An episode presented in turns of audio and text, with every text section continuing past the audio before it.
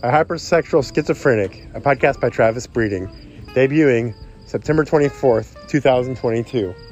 This podcast details the hypersexual journey of Travis Breeding, an adult with schizophrenia who lives his best life in Huntington, Indiana. This podcast details how Travis experiences hypersexuality and psychosis that, and, that interfere with his life and keep him from living his best life.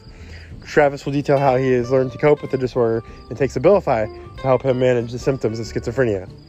Travis will share his journey about hypersexuality and schizoaffective schizophrenia to help you learn about schizophrenia and mental health. This is a great podcast to learn about hypersexual needs of individuals with mental illness.